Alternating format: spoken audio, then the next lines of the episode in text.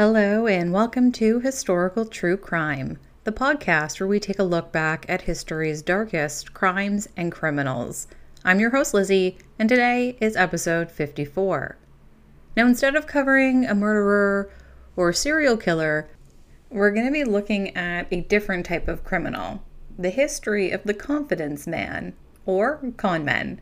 We'll take a look at three separate historical con men Thompson, Ponzi, and Lustig. So let's get started. While con artists and tricksters have always existed, many Victorians believed that the confidence man of the 19th century was a distinctly American invention. He was not a standard thief. Instead, he used charming language and outrageous promises to entice his victims into parting with their money, trust, and their confidence.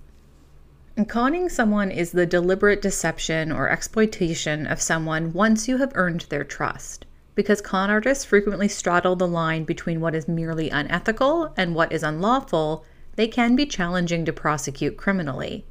Those who do go to court are frequently involved in some sort of fraud. Legally speaking, fraud occurs when one party purposefully distorts the truth or withholds important information from another in order to influence that other party to act against their best interests.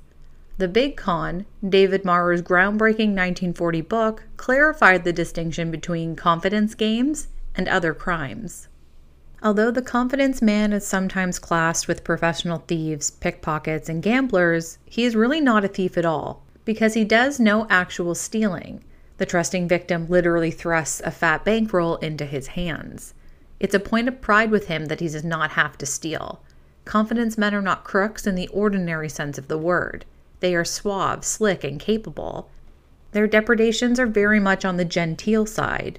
Because of their high intelligence, their solid organization, the widespread convenience of the law, and the fact that the victim sometimes might admit criminal intentions if he wishes to prosecute.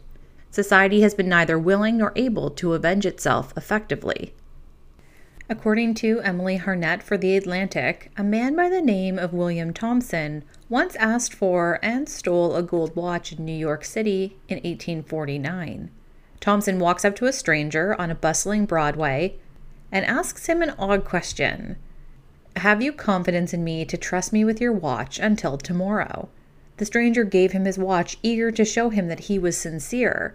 Of course, Thompson did not show up the next day. Others describe the scenario as Thompson would get dressed up like a wealthy, sophisticated man, approach another wealthy person, and start a conversation with him as though they were old friends. Thompson made the most of people's innate desire to avoid difficult situations and embarrassing mistakes. He would ask his mark if he had the confidence to trust him with his watch or a modest amount of money until the next day after they'd been chatting for a few minutes. And surprisingly, it worked. The 19th century America must have been simpler, and New Yorkers must have been very different back then. The Mark, reluctant to offend Thompson, frequently would comply. And although Thompson has been mostly forgotten, he nonetheless holds the unique distinction of being the very first person to be referred to as a confidence man, a moniker given to him because, as the researcher Johannes Dietrich Bergmann noted in his 1969 essay on the origins of the phrase, he used the word confidence in his swindle. When a victim named Thomas McDonald, whom Thompson had deceived months earlier out of a gold watch valued at around $110, a substantial sum for that time period, saw him on the street, Thompson was eventually taken into custody in July of 1849. McDonald notified a police officer who took Thompson into custody in spite of his denials and attempts to resist and run. Newspapers dubbed Thompson the confidence man as he appealed to the victim's confidence, which gave rise to the term that is now used to describe someone who wins over someone else as a ruse before defrauding them. The Confidence Man, a book written by Herman Melville in 1857 and inspired by William Thompson, gave the word even more popularity. Now that we've gone over what a confidence man is and who the person was that inspired the term, we're going to move on to someone else who also left behind a legacy and something that carries his name. The next person we're going to be covering is Charles Ponzi. Now, Charles Ponzi was struggling financially. He was an Italian immigrant who had been in the United States for around 15 years by 1919. He had tried his hand at everything, including bookkeeping, sign painting, grocery clerking, dishwashing, and even was a librarian in an attempt to become wealthy.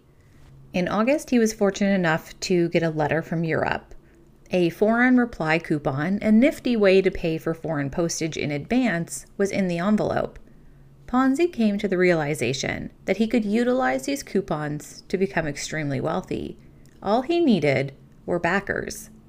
Early in 1920, Ponzi determined that there was a chance to profit from pricing inefficiencies in international reply coupons, the kind of postage used for international correspondence. Ponzi thought he could borrow funds from investors and then use those funds to purchase international reply coupons at a lower cost in Spain or Italy, have them shipped to the United States, and exchange them for more valuable US postage stamps and then sell the more valuable stamps for cash. He asserted that after costs and exchange rates, his return should exceed 400%. He offered investors a 50% return on their investment in 45 days or a 100% return in 90 days. He informed them he might take advantage of the disparity in the value of international postal reply coupons to accomplish this. It's estimated that in eight months in 1920, he would earn $15 million by conning tens of thousands of Bostonians.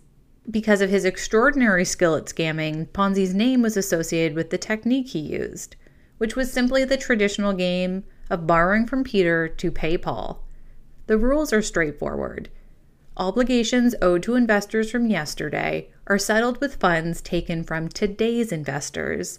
These investors are usually enticed with claims of enormous profits 50%, even 100%. They're frequently trained to find more investors so they can get even richer. The issue is that the money is merely being moved from new investors to existing ones, so no real investment is being made. Up until the scam runs out of fresh investors and the entire house of cards collapses, everything looks good. But Ponzi's lifestyle would eventually begin to gain attention from the media and would result in a drop in new investors. With no way to reimburse his existing investors, the game was up. After Ponzi was ultimately apprehended and found guilty of running a fraudulent plan, the name Ponzi scheme was coined.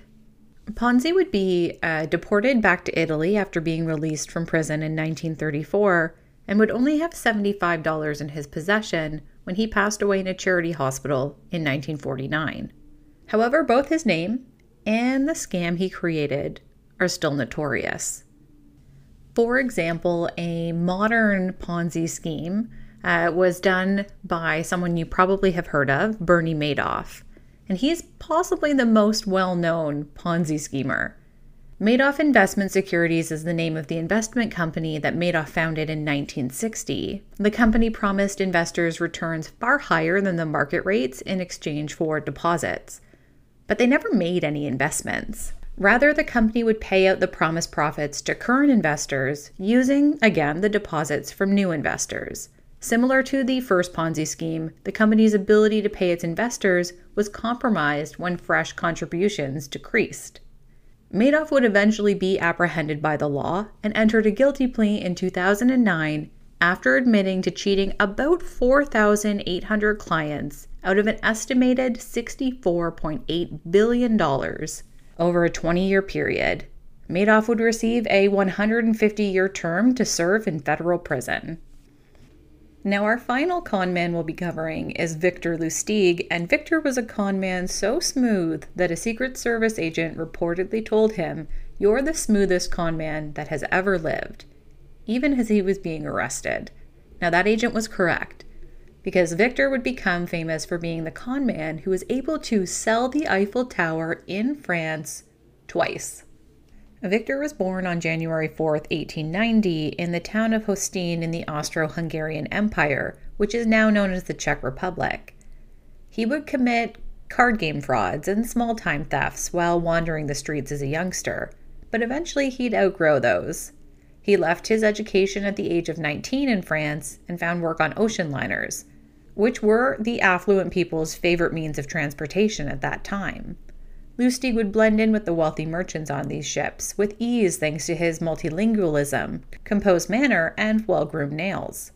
It was also during this period that he came up with his first con, or his first more complex con, the money box. Victor would first strike up a conversation with a few business people before deviously revealing his money box, which he claimed could magically create money. He would covertly demonstrate to his new friends by fitting a real $100 bill into the machine's slot. Then, assisted by another con artist by the name of Dan Collins, following a certain amount of quote, chemical processing, the device would release two genuine looking $100 bills. However, it goes without saying that the money his money box released was fake. Still, he made tens of thousands of dollars by selling the device to naive investors for $100,000. Victor would make his way back to Paris, France in 1925 with the intention of pulling off his biggest scam to date the sale of the Eiffel Tower. The con artist would address letters with the French government seal to the leaders of the nation's scrap metal business while posing as an official in the French government. According to him, the government was seeking offers to purchase the Eiffel Tower and would consider selling it to the highest bidder. The Eiffel Tower, he'd claim, would have to be torn down because of engineering flaws, expensive repairs, and political issues that he was not able to address. He'd remind people in his letters that the tower was never intended to be permanent and was constructed as an arch for the 1889 World's Fair.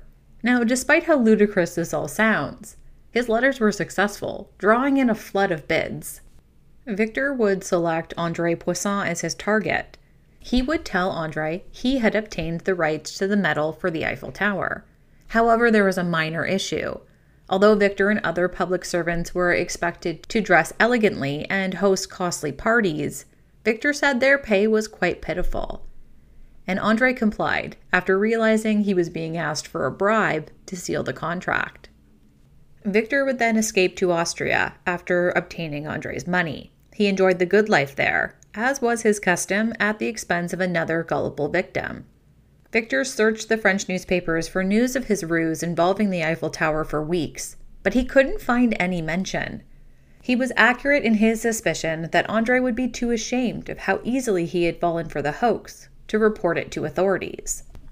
Brazenly, Victor would pull off the exact same scam with five new scrap iron vendors when he returned to Paris six months later he amazingly was able to sell the Eiffel Tower for the second time.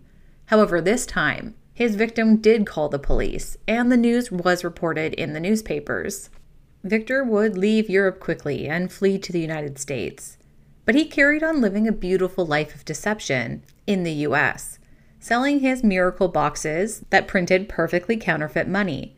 Not to mention, he famously conned Chicago mob boss Al Capone. Victor persuaded Capone to contribute $50,000 to a scam he was doing. And after letting the money sit for two months, Victor informed Capone that his scheme had failed, but would give Capone his $50,000 back just before he turned violent.